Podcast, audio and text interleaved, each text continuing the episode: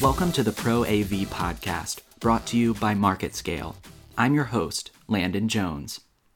If you've ever attended or hosted an event that utilized a live stream or video conference, you might have had to sit through a minute or two of troubleshooting. As live streaming and personal broadcasting become more common, the industry faces a new need for AV professionals to also be IT experts.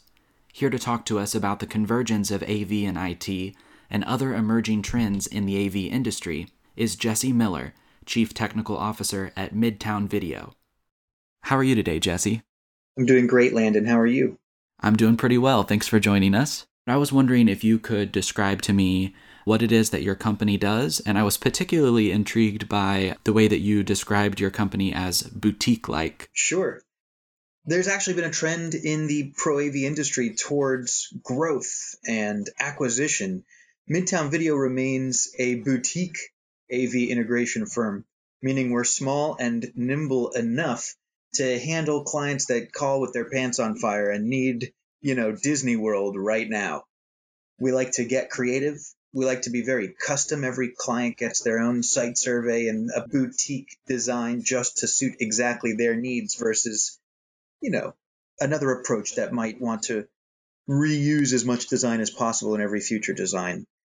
Can you give me an example of um, a pants on fire situation that you've had to deal with? Sure. One client called us up with an emergency. They were flying to Menlo Park in two weeks in order to present a proof of concept method of streaming to Facebook to be done on Facebook's campus.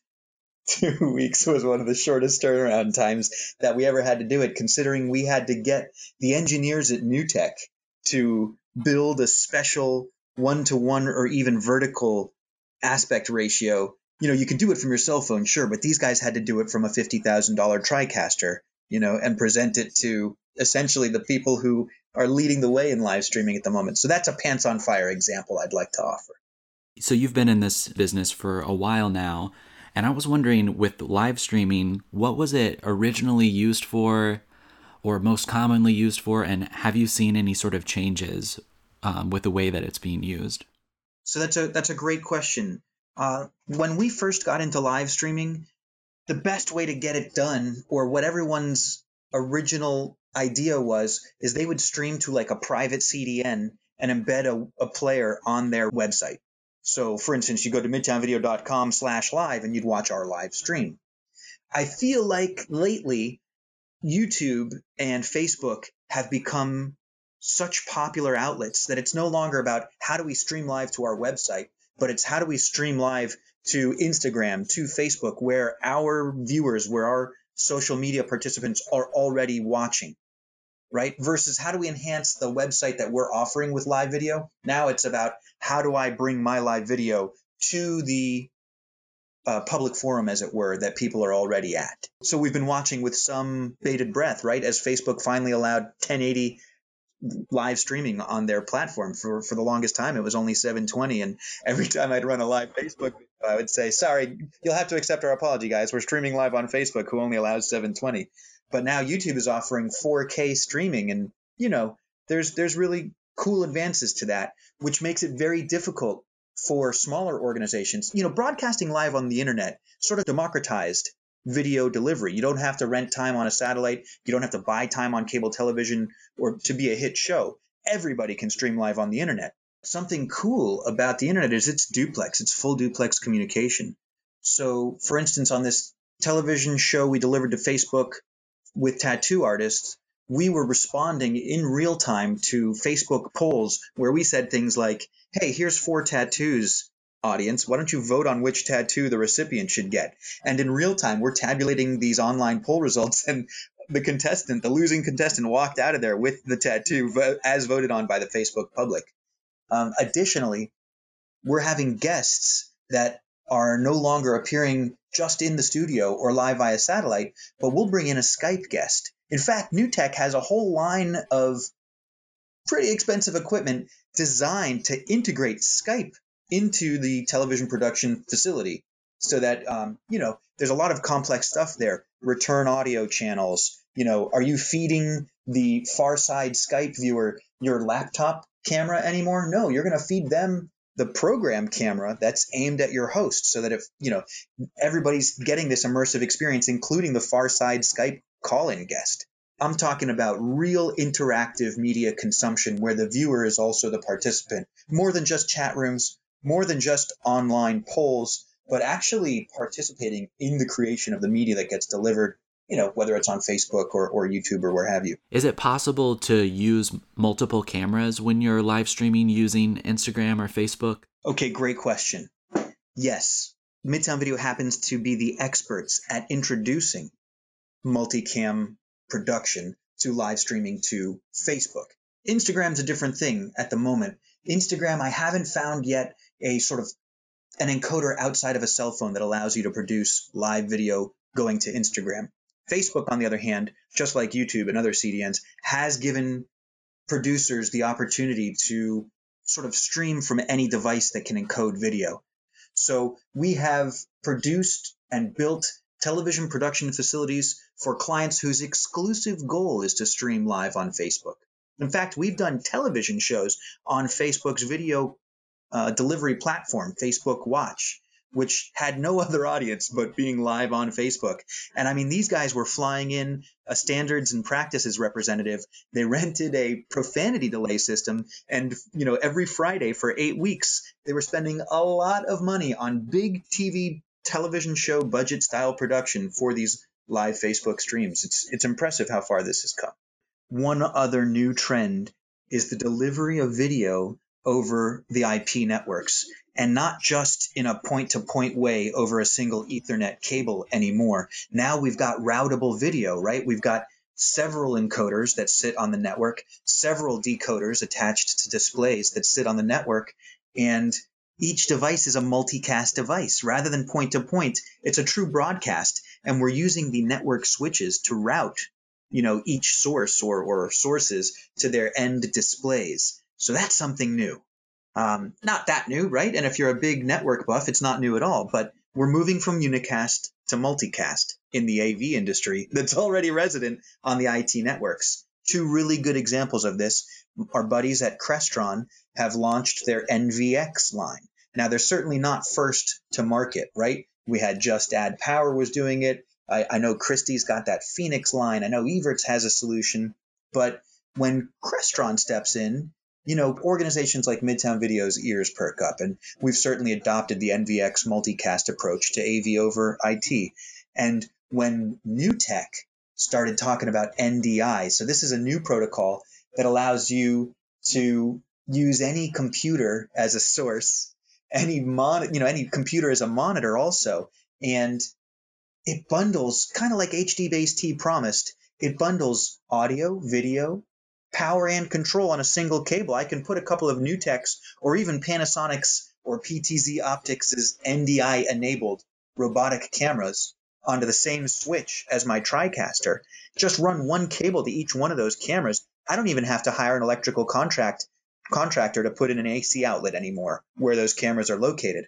My TriCaster, my network switch, my NDI enabled devices, and I'm streaming in a multi-camera high definition solution. And so our our manufacturers are really pushing this they're helping our integrators along. They're offering us training they're introducing us to these multicast protocols and they're helping us step away from that single point to point unicast mindset into this new you know uh, network switched av over ip multicast paradigm. That is a big change in the av industry. It takes a little getting used to but we're, we're really starting to to surf that wave what type of businesses are you seeing that are partnering with you to use this type of video equipment, whether it is streaming or press conferences? You know, there are some traditional corporate organizations that want to, you know, stream their CEO addresses or, or their training schedules. But we're seeing folks, uh, even in the fitness industry, sort of the, the Peloton method where you can have a virtual personal trainer and tune in every day from your den watching the in watching the instructor go through the exercises that they want you to perform and you're just streaming it live in your home right that's that's a really cool experience We've seen an energy drink company want to build a television studio for streaming to Facebook. Just a lot of it is about engagement with your client or your fan base. A lot of it is about education. If somebody's got a story to tell or, or a class to offer, the internet has democratized delivery of that content. So those are some of the more interesting ones. Of course, everybody loves to stream a, a concert or a comedy TV show on the internet. That is a great place to flex your multi-camera production muscle and, you know, really, really rack up the view counts. Now, something that I thought was pretty interesting about your company was that you teach people how to use the equipment um, that they're going to be working with. Is that correct? Certainly, education is critical to customer adoption. If we give somebody a very sophisticated system, we'd better offer some sophisticated training, otherwise, it'll be an unused system, right? I definitely find that our colleagues and competitors include a training component with system delivery. I don't know that everybody does it, and it's there's a difference between doing it and doing it well, but we offer some remote services.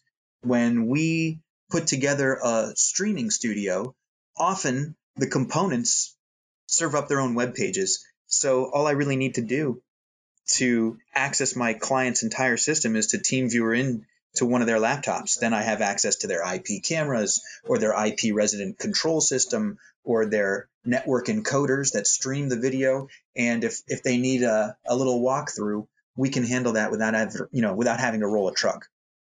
Something else that we do in the educational component is we, we like to use the stuff right? We're not just selling and, and installing it, but we have a conference room where we engage in conferences. We build TV studios. And so for five years, we ran a live television show on the internet about how to build a TV studio and how to broadcast it on the internet. While that particular show is out of production, we are still hitting Facebook and YouTube with live streams about tutorials on how to get the latest gear to stream our clients' content to Facebook, to YouTube. So we're, we're constantly using the stuff that we are offering to our clients. What are some of the biggest challenges that your business faces? One of the biggest challenges is attracting and retaining top talent. I'm sure a lot of my colleagues in the AV industry know what I'm talking about. Um, it turns out our business, although there are standards, right? Although there are certain things that everybody's kind of got to know in a, in a base knowledge, just like Midtown Video is a very boutique integration firm, this industry is so creative that you're you're sort of reinventing the wheel with every new project. So the the key really is training people well and maintaining a, a, a company culture that keeps them engaged and wanting to stick around because you can't just go recruit somebody that knows how to do all your custom projects. You you can only do your n plus one best project with your team that you did the first N projects with. I just find it much easier to train than to hire for the skill sets that we need. And, and, and that takes a long time and a big investment. And it also challenges the management, right? To, to be worthy of maintaining the top talent. And what is it that you're having to train people to do? Is it things that are just specific to you, or is it things that people in the industry haven't caught up to? Well, that's that's a tough question. I'll give you a couple of ideas. But the buzzword for the last 10 years has been the convergence of AV and IT, right? So uh, to find salespeople that understand and technicians that implement and project managers that are flexible to run that line of, you know, asking your customers for permission to be on their network and then having the wherewithal to, you know, to speak that network language when all you're really trying to do is send an HDMI signal, right? All we want to do is hang a monitor, but but you can't just do that anymore. Now you've got to be on a multicast router, and you either have to know how to configure it, or you have to to be able to communicate with the IT department at your client to explain to them how to configure it to host your AV content. So so so that convergence, every we've known for years it's been coming, right? But how well prepared are we really? You got to either take an IT guy and train him AV, take an AV guy or gal and train them on IT, um, or you've got to have a company that really molds the two together very well. You're right. We've known it for a while, but it's it's hard to catch up with that. Usually, people are experts in in one or the other. we always had to flirt with IT. So as an AV integrator to build somebody's conference room, we always had to know the internet is where you have video conferences, right? And as a control processor integrator, if you've got a touch panel on the wall and you expect it to control your projector and your screen and your volume on your digital signal processor, there's going to be a network switch somewhere. But now that video is being switched as multicast, now you definitely have you know we're we're waist deep in it now. There's no there's no denying it anymore. You can't just hold your nose and ask your best friend to to assign you some ip addresses. Now you've really got to know what you're talking about and you know you might have to create a vlan on your client's network or something like this. So while while it was there already the emergence of the multicast paradigm has really deepened the need for it uh, uh, fluency in the av industry. And th- there's a new precipice we're about to fall off the side of, of now because we've all been in this mode of selling projects, you know, like here's a rack, let me sell you this rack, buy it with capital expenditure. And sure, we'll come out and service it on your operational expenditure, but but just like IT industry went quote unquote as a service, the AV industry really that's its next step. It's to be delivered as a service where the client doesn't have to just buy a rack anymore, right? They can put this all into their yearly expense budget and say, "Hey, I need an I need a refresh in my conference room."